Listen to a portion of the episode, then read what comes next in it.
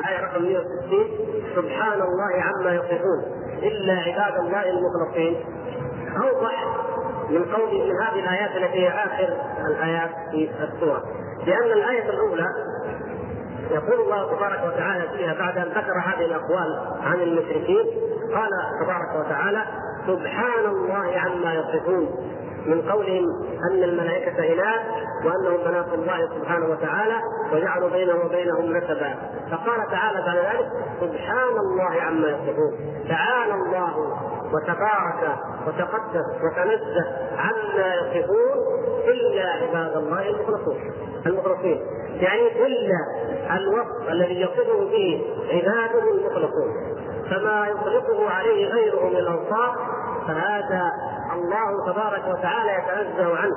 إلا العباد الذين ذكرهم في هذه السورة بغيرها.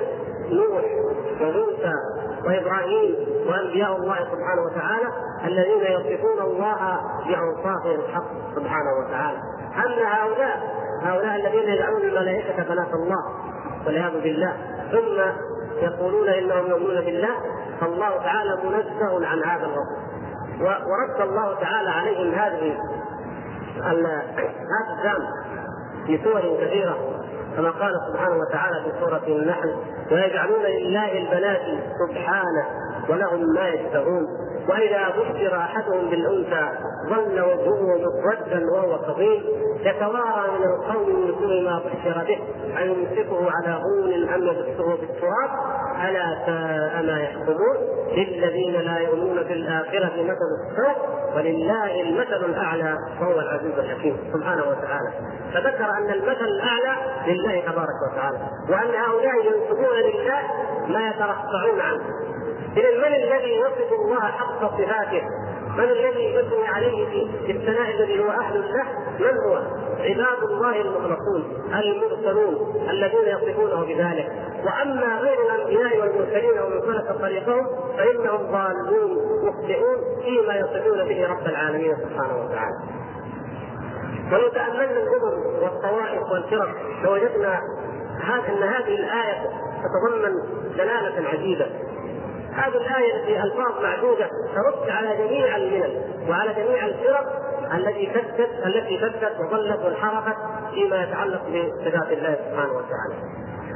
اليهود الذين قالوا يد الله مغلولة تعالى الله عما يقولون سبحانه وتعالى.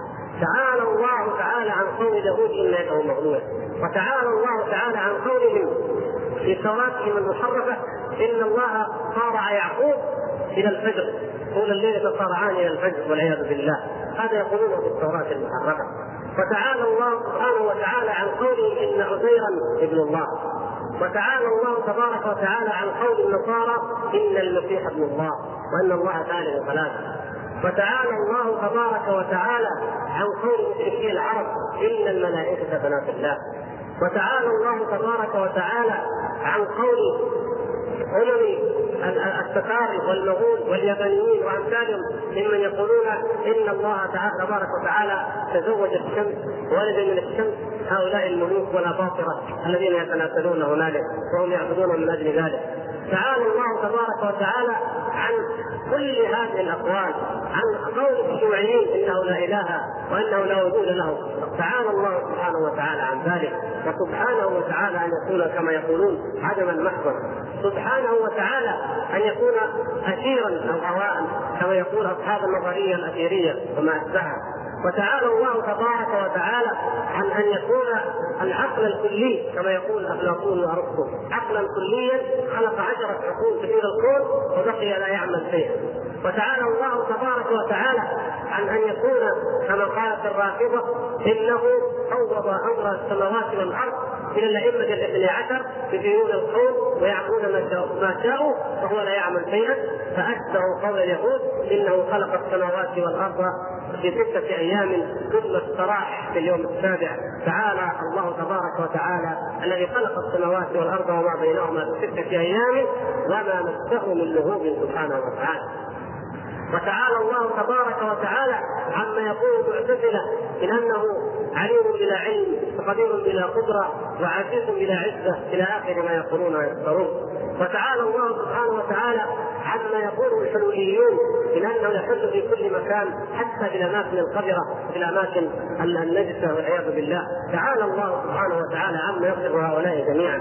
وتعالى الله تبارك وتعالى عما يقول الاشاعره وغيرهم من أنه ليس فوق السماوات وليس مستويا على عرشه. تعالى الله عما يقولون علوا كبيرا. وهكذا نجد أن الله سبحانه وتعالى في هذه الآية عندما قال سبحان الله عما يصفون إلا عباد الله المخلصين نزع نفسه عن جميع الأوصاف.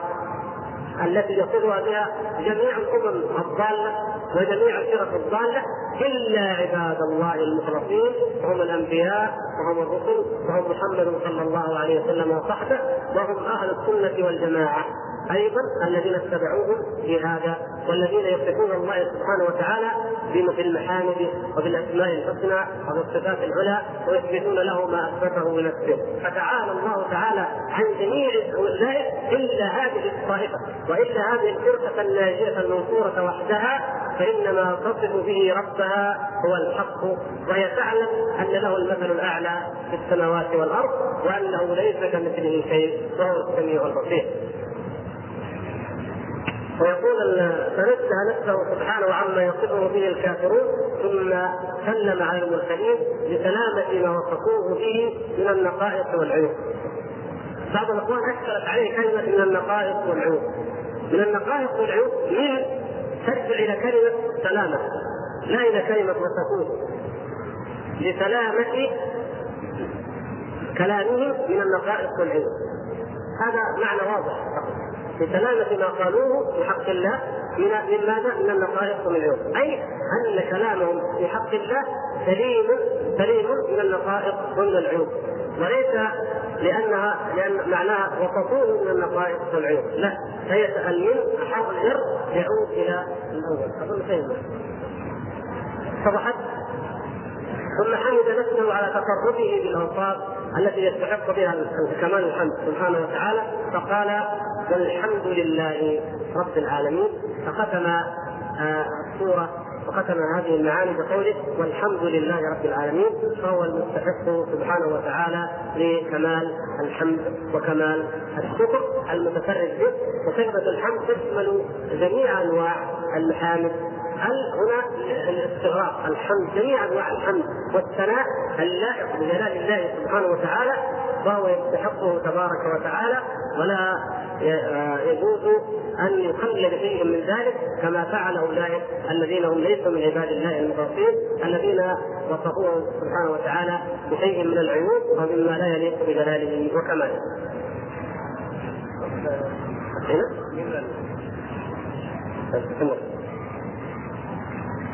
ومضى على ما كان عليه الرسول صلى الله عليه وسلم خير القرون وهم الصحابة والتابعون لهم بإحسان. يوصي به الأول الآخر ويقتدي فيه اللاحق بالسابق. وهم في ذلك كله بنبيهم محمد صلى الله عليه وسلم مقتدون وعلى منهاجه سالكون.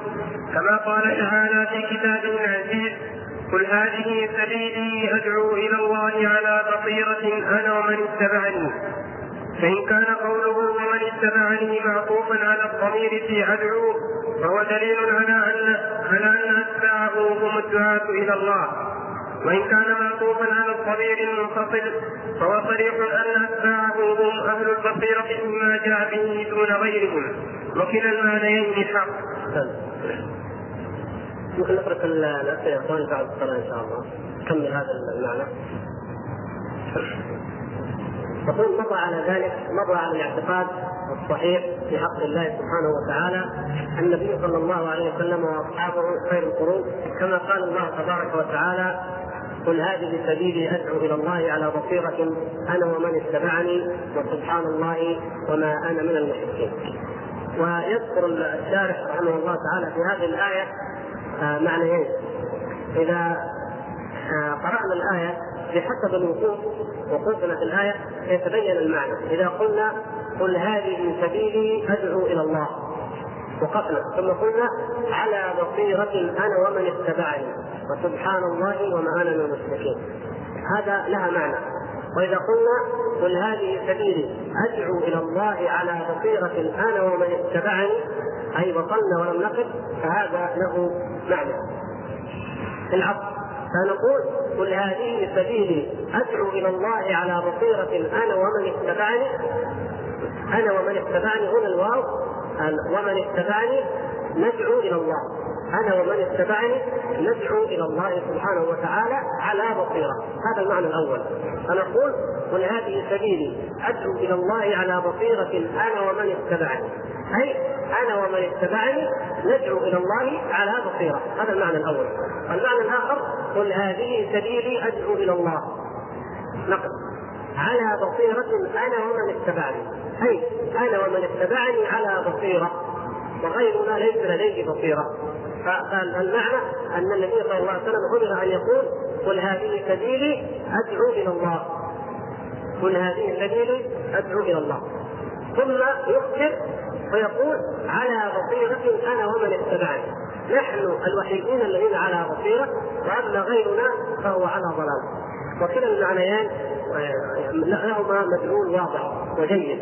وإن كان المعنى الأول أي مع المعنى الذي عندما نقرأ الآية المتصلة هو الأظهر وهو الذي المتبادر والوارد لأن معناه قل هذه سبيلي أدعو إلى الله على بصيرة أنا ومن اتبعني أنني أنا وأتباعي المؤمنون بالله سبحانه وتعالى وبه ندعو إلى الله على بصيرة. إن هناك غيرنا يدعو إلى الله لكنه لا يدعو إلى الله على بصيرة. فإن أحبار اليهود ورهبان النصارى يدعون إلى الله كما يظنون لكنهم لا يدعون إلى الله تعالى على بصيرة ابدا. وانما يدعون إلى الضلال وإلى الشرك. وكم يبذلون من الأموال؟ المبشرون والكنيسه كم تبذل من الأموال؟ وكم تبذل من الجهود من أجل الدعوة إلى دينهم. لكنه دعوة إلى الله لا على غير بصيرة إنما هو دعوة إلى شركها الذي تظنه وتحسبه أنه دين الله تبارك وتعالى. فهذا هو المعنى المتبادر وهو الذي أظهر والله سبحانه وتعالى أعلم. ونقف هنا لأن الموضوع فيما بعده متصل عن اتباع اتباع الأنبياء صلوات الله وسلامه عليهم وعن الفرقة الناجية وعن ظهور البدع. ممكن نجيب على بعض الأسئلة اذا نختار الأسئلة اللي متعلقة بالموضوع. الاخوان هي اولى يعني لا يعقدنا الأخوان الآخرين. وذكر الحديث الصحيح أن بين آدم ونوح عشرة قرون. فكيف يقول العلماء الجيولوجيات علماء الجيولوجيا يعني والإنسان أن الإنسان وجد على الأرض منذ مليوني سنة. ولهم في ذلك شواهد حسية بين أيديهم. إذا كان المقصود من السؤال كيف يقولون ذلك؟ والله تعالى قال ذلك. فلا غرابة. فانهم قالوا ان الله تعالى الثلاثة وانه غير موجود وهو سبحانه وتعالى آه، آه، أوضح والايات عليه أوضح وأجلى من الشمس إن كان الاستغراب كيف يخالفون ما أنزل الله فمخالفتهم لأمر الله كثيره ولا غرابة فيها. وأما إن كان محل الإشكال أن لهم بعض الشواهد وهذه كيف نوفق بين هذه الشواهد وبين الحديث؟ فالحديث هذه الشواهد ظنية. الاخ الذي يقول إنهم من مليوني سنه نقول نحن نسألك يا أخي من أين مصدر أخذت ذلك؟ ليس علماء الجيولوجيا أو الإنسان أو أيا كان ليسوا متفقين على كلمة واحدة إن يتبعون إلا الظن وإن هم إلا يخرصون في هذه القضية تختلف النظريات. وأنا قرأت أن بعضهم يقول إن ظهور الإنسان آه لا يتجاوز 12 ألف سنة. وهذا تقول إنه قال مليوني سنة. وأذكر أنني قرأت من قال إنها 50 مليون سنة. فما أيها نصدق هذا دليل على أنهم يظنون ويخرصون وليس لديهم علم. ولا تعارض بين هذا وهذا. فنحن نقول إن هناك عندنا قضية أساسية. أي أقول لا تعارض بين ما ثبت في الحديث الصحيح وبين أن هناك مده نجعلها ما بين ظهور آدم أو ظهور الانسان إلى اليوم لا يهم هذا المهم أننا نؤمن بأن الله سبحانه وتعالى آه، هو الذي خلق الإنسان وخلقه عن طريق أنه خلق آدم عليه السلام ثم تناسلت ذريته من بعده. لكن المدة لم تأتي في الكتاب ولا في السنة وإنما جاء الحديث كما تفضلت الذي قلته هنا أنه عشرة قرون كانت على التوحيد هذا الذي قاله ابن عباس. عشرة قرون كانت على التوحيد كما قال الله تبارك وتعالى كان الناس أمة واحدة أي على التوحيد. فبعث الله النبيين مبشرين ومنذرين أي فاختلفوا فبعث الله النبيين مبشرين ومنذرين لكن متى كم مدة آه هذه العشرة القرون؟ نوح عليه السلام لبث في قومه يدعوهم ألف سنة إلا خمسين عاما. كم كانت تعيش الأمم قبلنا؟ ما ندري. كم كان بينه وبين نوح؟ لا نعلم. الله تبارك وتعالى يقول والذين من بعدهم لا يعلمهم إلا الله. نحن لا نعلم كم بيننا وبين العرب البائدة، كم بيننا وبين قوم هود، ما ندري، كم بين هود ونوح، سنوات آلاف ثم كم بين آدم ونوح في السنوات؟ لا ندري. فهؤلاء يظنون ويخرصون ونحن لسنا مكلفين باتباع ظنونهم وإنما مكلفين مكلفون بأن نؤمن بأن الله سبحانه وتعالى خلق آدم ومن ذرية آدم تناسل البشر كما في الوقت الذي أراده سبحانه وتعالى. هذه القضية الاساس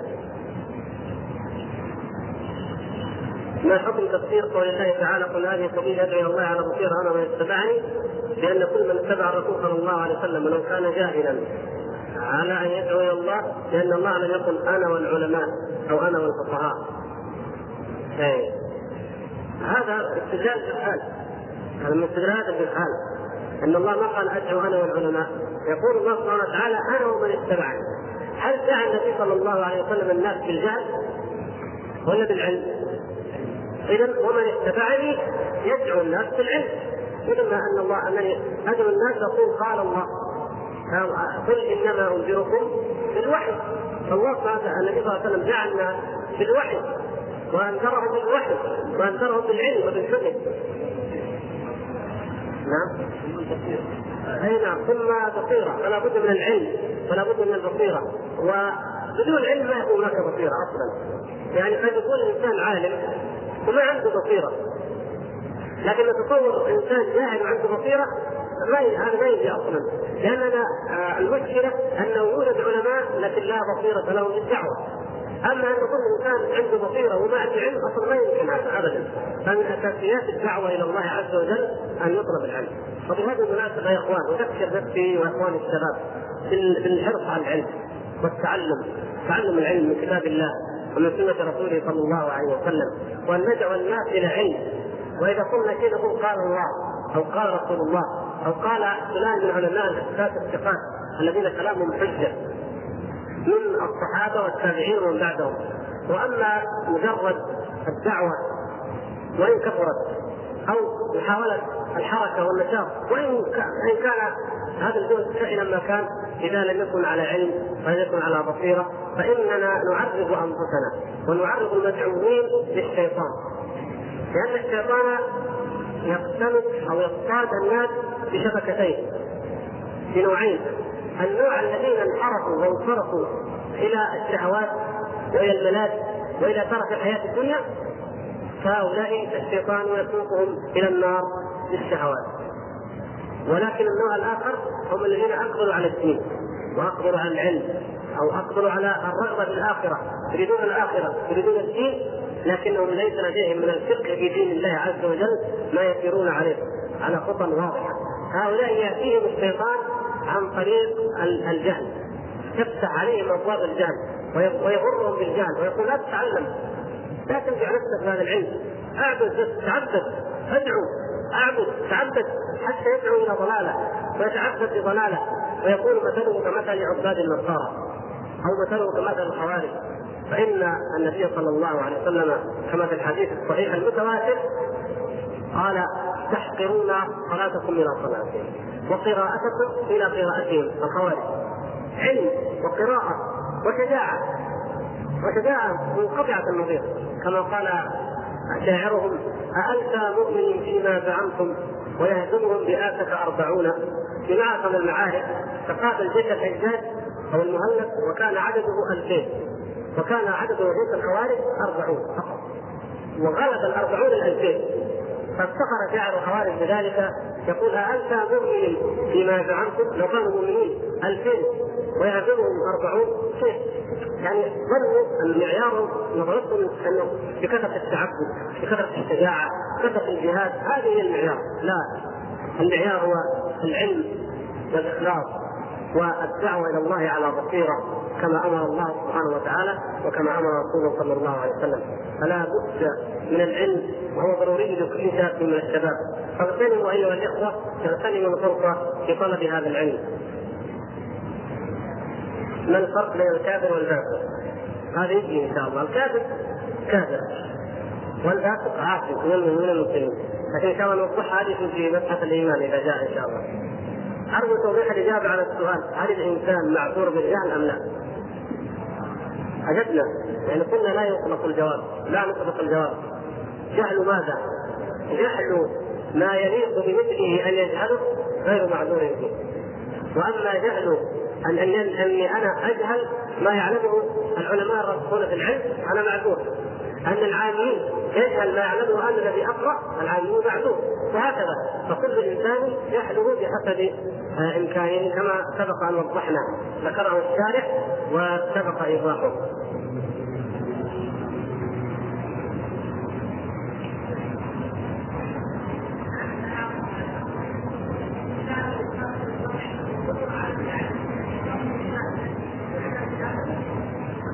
لو كان عنده قدرة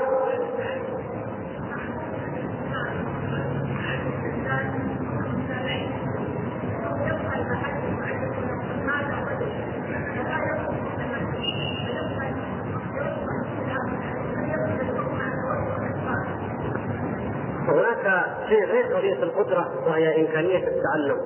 إمكانية التعلم ربما لو علم بعض العوام لكان أعلم من كثير من العلماء الراسخين.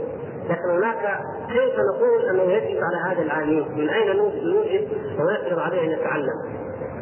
إذا إذا كان الإنسان فقيرا لا مال له هل نفرض أو نوجب عليه عينا أن يتعلم أحكام الزكاة؟ ما يجب. إذا كان الإنسان شاب لم لم يتزوج بعد ولم يفكر في الزواج بعد. هل نوجب عليه عينا ان يتعلم الأحكام المتعلقة بالزواج مثلا؟ لا وهكذا. هناك أيضا الحاجة أو الداعي إلى معرفة الأحكام وليس مجرد قدرته على أن يتعلمها. فنقول له إن كنت تاجرا فيجب عليك أن تعرف في تجارتك القدر الذي يجيك من التعامل بالربا ومن الغش ومن الوقوع في البيوع المحرمة. يجب عليك ذلك وأن تسأل العلماء ولا يجوز لك أن تقول أنا ما أدري. بل يجب أن تعلم لأن هذا عملك وهكذا في كل أحد كل إنسان بحسبه لكن هناك أمور آه، لها حد معين الحد المجزئ وهناك أمور كمالات. فلا في التاجر أن يكون مفتيا لكن إذا كان الإنسان قاضيا أو مفتيا يجب عليه أن يتعلم من العلم ما يجيد به الفتوى وما يحكم به القضاء الحق. كذلك في اداء الصلاة مفروض أننا نعلم عوام المسلمين جميعا الصلاة الصحيحه الكامله لكن لا يجب على كل عامي أن يصلي الصلاة الكاملة بمعنى أنه آه، لا لا لا يقبل منه غير ذلك أو معتزين أو معتلين بانه لو تعلم لو علم، نعم لو تعلم أو لو علم لأمكن ذلك، لكن ما لم نعلمه نحن فإنه يقبل منه الصلاة المجزئه التي تؤدي فيها الأركان والواجبات فقط. لكن هنا يقع الإثم علينا اننا لم نعلمه الكمال. علمناه الكمال وعرفه ولم يؤدب هنا يأثم ويقع عليه النقص، يقع يدخل بصلاته. لكن غير ذلك نعلمه ما هو محتاج إليه وما هو مستطيع إياه. فهكذا فهناك ليس يعني العبرة ليست مجرد القدرة على التعلم أو إمكانية التعلم بقدر ما هي الحاجة. والله سبحانه وتعالى لم يجب على كل إنسان أن يكون عالما مطلقا. وإلا لتعطلت الصنائع وتعطلت الأعمال وتعطلت الحرف لا. وإنما فرض على كل إنسان أن يتقي الله في عمله وأن يعلم من الاصول المجملة العامة في الاعتقاد وأن يعلم أيضا الاساسيات والفرائض اليومية التي يؤديها أن يعلمها ويسأل عنها ثم ما عدا ذلك من الفروع فإنه يصبح عن فروض الكفاية. فرض كفاية على العلماء وعلى طلاب العلم القادرين.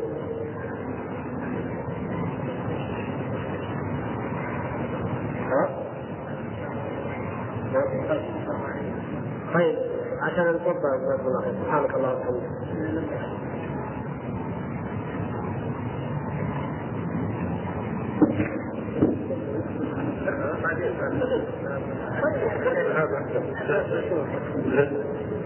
غدا إن شاء الله محاضرة للشيخ عبد العزيز بن باز في هذا المسجد بإذن الله بعد صلاة المغرب.